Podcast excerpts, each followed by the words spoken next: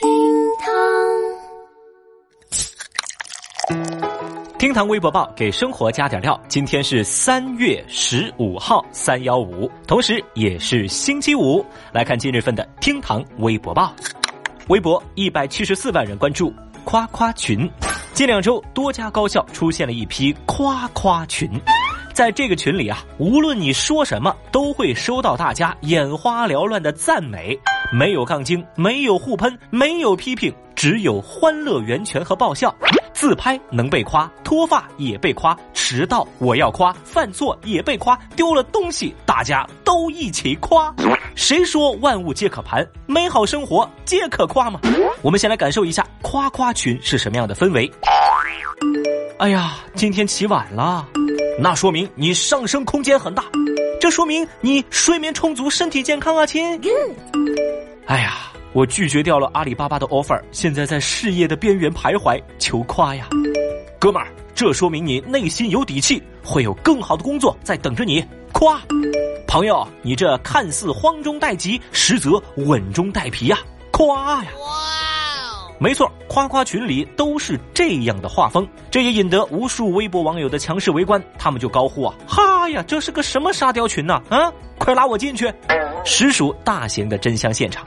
小雨就发现呢，网友们不仅是互放彩虹屁，还振振有词的表示：“我们互夸是为了对抗喷子。”哎，我就很好奇啊，你们确定这是夸夸群吗？这难道不是家长群吗？微博九十二万人关注。特斯拉退款，十三号自称特斯拉车主的 L 先生发微博表示，车主 Z 先生成功办理了降价退差额款的手续，约十九万。大家都知道啊，最近这几天特斯拉降价，在网上引发了一大波特斯拉车主的不满。那十四号呢？特斯拉回应说，对于提车用户暂时没有补偿或者退款的政策，侧面证明这个所谓的 Z 先生成功办理退款是一个假消息。目前呢，发布微博的 L 先生表示，Z 先生已经不再回复消息了。那么围观的微博网友们对此就表示啊，如果涨价了的话，那这些车主们咋不去补个差价呢？啊？净想着捡便宜了，我卡又能下来。反正呢，小雨呢，我就是一个在一旁吃瓜的普通群众。你特斯拉是涨价也好，还是跌价也罢，我呢都是买不起的。微博六十二万人关注，嫌邻居房子太高影响自家风水。在三月十一号，安徽的一对六旬夫妇爬上邻居家的楼顶，这是干嘛呢？原来啊，是因为邻居家的房子比他们家呀。高了个十几厘米，这老两口就认为这影响了他们家的风水，于是啊，便用斧头拆掉了邻居的部分建筑。那房主当然不干啊！双方在争执过程当中，这老两口还表示：“你再跟我争，再争，再争，我就跳楼了。”后来经过民警的调解和劝说，老人放弃了轻生的念头。目前啊，两家人已经协商处理此事。对此，微博网友们表示看不下去，有人就评论说：“该敲的好像不是邻居的房子，而是这老两口的脑子吧。”还有网友呢给出了解决方案，就说啊，建议老两口你们可以搬到屋顶上去住啊，这样呢你们就比邻居家高出了一米多嘛。不过依我看，邻居家高出的那十几厘米，怕不是影响了老两口家里的风水，而是影响了他们的智力吧。哎呀，说实话，这种逻辑真的太可怕啊！邻居家比你高一点，你就去拆；那邻居要是比你长一点呢，你就去切呀。哦，呃呃呃，那个，我不是那个意思啊。微博五十二万人关注，医生说过哪些令你震惊的话？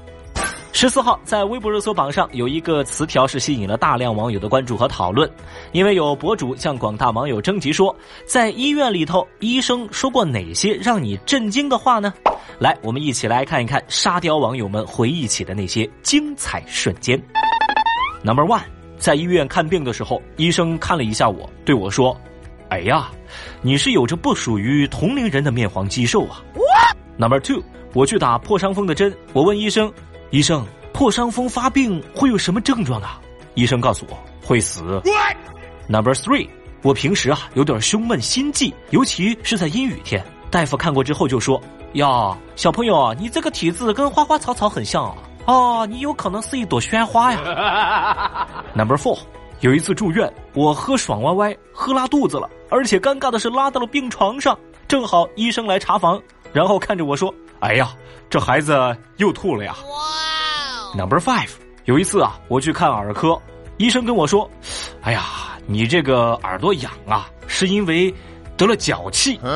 ”Number six，医生看完了我的检查报告，对我说：“哎呀，既然你来了，那就住院吧。”看完这些啊，小雨我已经笑的是直不起腰来了啊！最后呢，我再补充一个，贡献一个我自己的亲身经历。有一次啊，我去看医生的时候，医生很着急的对我说：“哎呀，小兄弟，你要是再来晚一点啊，我就治不了你了呀！”当时我听这话吓死我了。紧接着他又说了一句：“哎呀，我马上就要下班了。”好吧，厅堂微博报给生活加点料。这个周末你会怎样度过呢？下期再跟你聊喽，拜拜。本节目由喜马拉雅 FM 独家播出。